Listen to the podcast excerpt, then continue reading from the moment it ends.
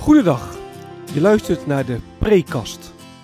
Een podcast over de preek die ik afgelopen zondag gehouden heb in de Maranatenkerk in Bunschoten, Spakenburg. Fijn dat je luistert. Mijn naam is Gertjan van Harten.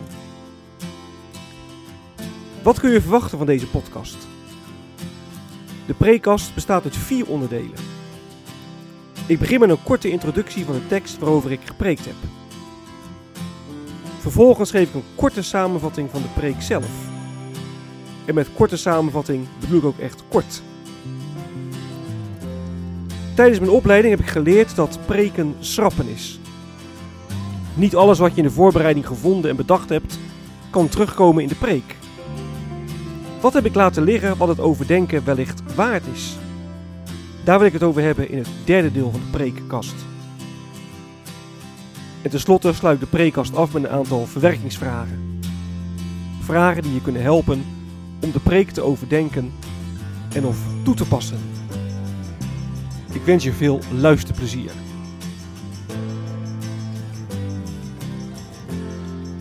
De tekst.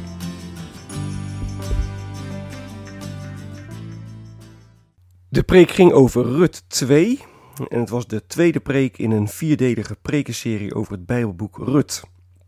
En in Rut 2 is eh, Naomi samen met Rut in Israël teruggekeerd. En Rut, de Moabitische, die wil gaan aren lezen. dat recht hadden de armen volgens de wet van Mozes. Wat de maaiers tijdens het maaien lieten vallen, dat mochten de armen meenemen om daarvan eh, te kunnen eten. En Rut die komt dan uh, per, uh, per toeval terecht op het land van Boas. En daar, gaat ze, daar wil ze gaan aren lezen. En Boas die, die spreekt Rut aan. En hij zegt, ik heb over jou gehoord. Ik weet dat jij heel goed bent geweest voor je schoonmoeder. Ik hoop dat de Heer jou ja, rijk zal belonen voor wat jij gedaan hebt. Ik zal mijn mannen de opdracht geven om uh, jou, jou, niks aan te doen. Om jou alle gelegenheid te geven om, uh, om Arend te kunnen lezen. Je, als je dorst hebt, moet je maar drinken bij ons. Je mag met ons eten. En tot het einde van de oogst kom je maar iedere dag hier op, op dit land Aren lezen. Dus Rut die wordt echt helemaal beschermd door Boas. En dan komt Rut s s'avonds thuis. En dan rapporteert ze aan Naomi wat er allemaal gebeurd is. En is Naomi erg blij. Dan zegt Naomi, nou, uh, die Boas waar je bent geweest, dat is nog familie van uh, mijn man, van uh, Elimelech. Hij is de losse van onze familie. Hij kan ons nou uit de armoede halen. En dan eindigt het hoofdstuk met dat Rut Aren bleef lezen bij de vrouwen die voor Boas werkten, tot het einde van de gesten en de tarweoogst. Al die tijd woonden ze bij haar schoonmoeder. De preek.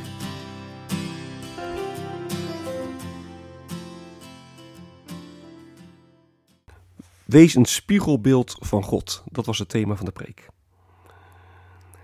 Rut was een, een vreemdeling uit Moab die asiel had gezocht in Israël en daar ook ruimhartig geholpen werd door Boas. En dan komt eh, de vraag boven: heeft dit verhaal ons iets te zeggen over hoe wij vandaag de dag ja, moeten omgaan met asielzoekers? Of kun je daar vanaf de preekstoel niks over zeggen, omdat dit een politiek onderwerp is? In de kerk hè, het moet niet over politiek gaan, maar over het evangelie. Ja, aan de andere kant, de evangelie heeft toch ook, ook politieke zeggingskracht. Nou, Naomi en Rut die lijden armoede. En daarom wil Rut Aren gaan lezen. En dat recht hadden de armen volgens de wet van Mozes. wat de tijdens het maaien lieten vallen, dat mochten de armen meenemen. Nou, Rut komt op het land van Boas terecht. En vers 3 zegt dan uh, dat ze daar bij toeval terecht kwam. En dat betekent dat Rut het niet zo had gepland. Het was echt de Heer die achter de schermen ervoor zorgde dat de wegen van Boas en Rut ja, zich kruisten. En Boas die zegt tegen Rut, hij heeft gehoord hoe zij voor Naomi heeft gezorgd. En hij wenst haar toe dat de Heer haar hiervoor beloont. En dan belooft Boas Rut bescherming en hij zorgt enorm goed voor haar. En zo gebruikt de Heer Boas om Rut te belonen. En daarmee is Boas een, spiegelbeeld van God. En God is het die zich ontfermt over mensen in nood en over vreemdelingen. En daar schakelt hij mensen bij in. je kunt ook zeggen, het gelaat van God wordt zichtbaar in het gelaat van mensen. Nou, is dat bij ons ook zo? Gewoon heel concreet, het gaat over asielzoekers. Als wij over asielzoekers spreken, is daar dan iets van God te zien? En van zijn bewogenheid? En van zijn liefde? Of zien we dan vooral onderbuikgevoelens? Nou, dat is een vraag waar we natuurlijk allemaal ieder voor zich ook uh, wel over na kunnen denken. Nou, Rut was een, een vreemdelinge en vreemdelingen hadden niet dezelfde rechten als de Israëlieten. En je kunt zeggen dat ze ergens wel ja, een soort tweederangs burgers waren. En toch behandelt Boas haar niet als tweederangs. Boas zorgt vol liefde voor Rut en hij ging veel verder ja, dan de wet hem voorschreef. En Rut kwam helemaal niks tekort en ze mocht zelfs met Boas en zijn mannen meeeten. En zo, zo weerspiegelde Boas de liefde van God voor mensen die in nood verkeren. Boas liet zien dat God een God van overvloedige genade en liefde is. En dat is ook wat de Heer van ons vraagt, dat we dat aan mensen duidelijk maken met woord en daad. wij zijn geroepen om een spiegelbeeld van God te zijn. En daarom is het zo ontzettend belangrijk dat we goed naar Jezus kijken. Want God is immers het meest zichtbaar in Hem, in Jezus. En wie naar Jezus kijkt, ja, die, die raakt nooit uitgekeken.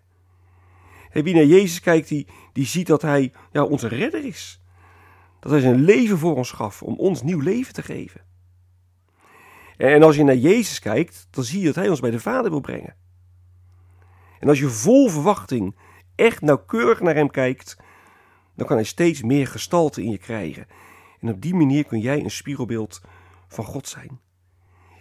Kijk daarom goed naar Jezus en laat Gods overvloedige liefde zien aan iedereen die God op je weg plaatst. Of het nou om asielzoekers, collega's of gezinsleden gaat. Wat is blijven liggen?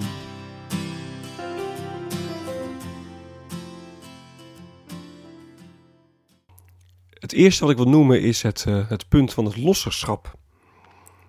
En Rut 2 zegt dat uh, Boas losser was van uh, Elimelech, de gestorven echtgenoot van Naomi. En de losser die had het recht en de plicht om nou, zijn familie voor verarmen en uitsterven te behoeden. En hij moest ervoor zorgen dat de erfenis van de, familie intact bleef. En daarmee laat een losser ook wel iets van, van, van Jezus Christus zien. Hè? Een losser die zorgt voor, uh, voor nieuw leven in doodgelopen wegen. En dat is ook precies wat de Heer Jezus doet. Hè? Wij zijn onszelf echt op doodlopende wegen. En de Heer Jezus haalt ons daar vanaf. En hij brengt ons op de weg naar het leven. Hij geeft ons weer toekomstperspectief. Zo'n losser die laat ook iets van de Heer Jezus zien. En in Jezaja 41 vers 14 wordt de Heer zelf losser genoemd. He, daar wordt hij beschreven als degene die zijn volk ja, bevrijdt van, van de ballingschap. Nou, ik heb over dit losserschap uh, niks gezegd in, in de preek.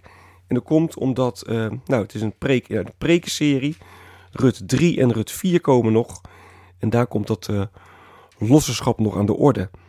Het zij in Rut 3, het zij in Rut 4. Daar moeten we nog eventjes naar kijken. Het tweede punt dat ik wil noemen, dat is uh, wat we lezen in vers 4. Er staat dat, uh, dat Boas uh, op de akker komt. En dan zegt hij, de Heer zij met jullie, groette hij de maaiers. De Heer zegen u, groeten zij terug. Natuurlijk een prachtige begroeting. En ik las in een, een paar boekjes over het boek Rut. Dat de auteurs schreven, ja eigenlijk zouden wij elkaar ook zo moeten begroeten. Hè? Onze begroetingen die, die zijn zo kaal. Hè? Wij zeggen hallo of goeiedag. Dit is veel meer inhoud, zo'n mooie groet. Nou, dat, dat kan uiteraard zo zijn dat het veel meer inhoud heeft, maar we moeten ons ook niet op verkijken. Ik las in andere commentaren ook dat dit eigenlijk een hele normale begroeting was. Hè, dit zei je standaard. Dan moet je niet te veel ja, religiositeit achterzoeken. Hè, vergelijkend met uh, de Oostenrijkers en de Duitsers die Grüß Gott zeggen, of de Fransen die, uh, die adieu zeggen. Het zijn meer stopwoorden dan dat degene die het zegt echt bedoelt van nou mogen God uh, met je zijn. Het laatste wat ik noemen, dat is vers 12. Daar zegt Boas tegen Rut, mogen de Heer je rijkelijk belonen. Je leest het op meerdere plekken dat uh, de Heer zegt, ik, ik zal je vergoeden naar je daden, ik zal je daden belonen. Nou, Rut die, die, die wordt beloond, hè, rijkelijk. Ze krijgt veel meer dan, uh, nou, dan zal durven hopen. En dan komt er wel een beetje de vraag boven, ja, maar kun je de genade dan, dan verdienen? Ze wordt beloond. Had ze er dan recht op? Is het evangelie dan ja, toch op een of andere manier voorwaardelijk? Ook daar kun je aan de hand van Rut 2 natuurlijk uh, over nadenken.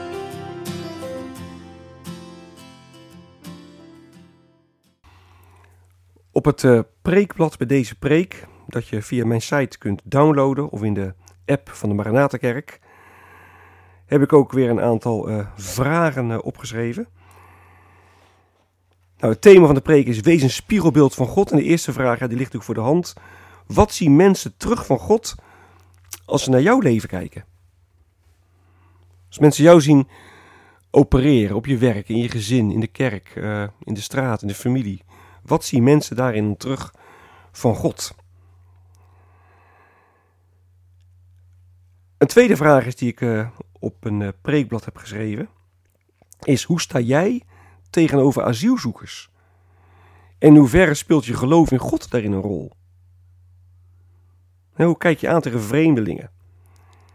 Als je op Twitter uh, kijkt en op andere social media, dan nou, slaat de schrik je wel eens om het hart. Als je kijkt wat christenen allemaal over asielzoekers schrijven.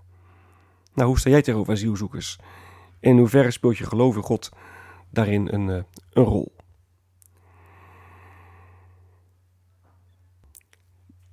De derde vraag is: Vind je dat er in de kerk tijdens spreken meer aandacht moet zijn voor politieke onderwerpen? En zo ja, waarom? En zo nee, waarom niet? Dat is ook altijd een punt van discussie. Het moet in de kerk om het evangelie gaan, niet over politiek. Je moet de preek niet misbruiken voor, uh, voor politieke doeleinden. Aan de andere kant, het evangelie is ook veel meer dan alleen maar jouw band met God. Het evangelie heeft ook uh, zeggingskracht, ook voor de politiek. En ja, hoe ligt die verhouding? Nou, bij het nadenken hierover kunt u ook nadenken over de, de plek die, die de kerken innamen. Hè, in Duitsland tijdens de Tweede Wereldoorlog. Moesten zij daarover zwijgen, over de oorlog? Want ja, dat is politiek en dan moet je, niks, dan moet je in de kerk verre van blijven. Of hadden ze de profetische taak om nou, dat onrecht aan de kaak te stellen en om daarin ook politieke stellingname te nemen? Nou, hoe zie je dat? Vind je dat er in de kerk tijdens spreken meer aandacht moet zijn voor politieke onderwerpen of niet? En waarom? Of waarom niet? De laatste vraag is: in hoeverre verlang jij ernaar om een spiegelbeeld van God te zijn? En wil je ook echt dat, dat Jezus Christus steeds meer gestalte in je krijgt? Of uh, nou, schrik je daar misschien voor terug? Want als Jezus natuurlijk meer gestalte krijgt, ja, dan moet het ook dingen veranderen in je leven. En wil je dat wel? Dus vandaar de vraag: in hoeverre verlang je ernaar om echt een spiegelbeeld van, uh, van God te zijn? Dit is het einde van de prekast. Mocht je vragen of opmerkingen hebben, dan kun je me mailen op mailadres van hartengretjan.gmail.com van hartengretjan.gmail.com Ik wens je nog een hele prettige dag. Hartelijk dank voor het luisteren. En wie weet, tot een volgende keer.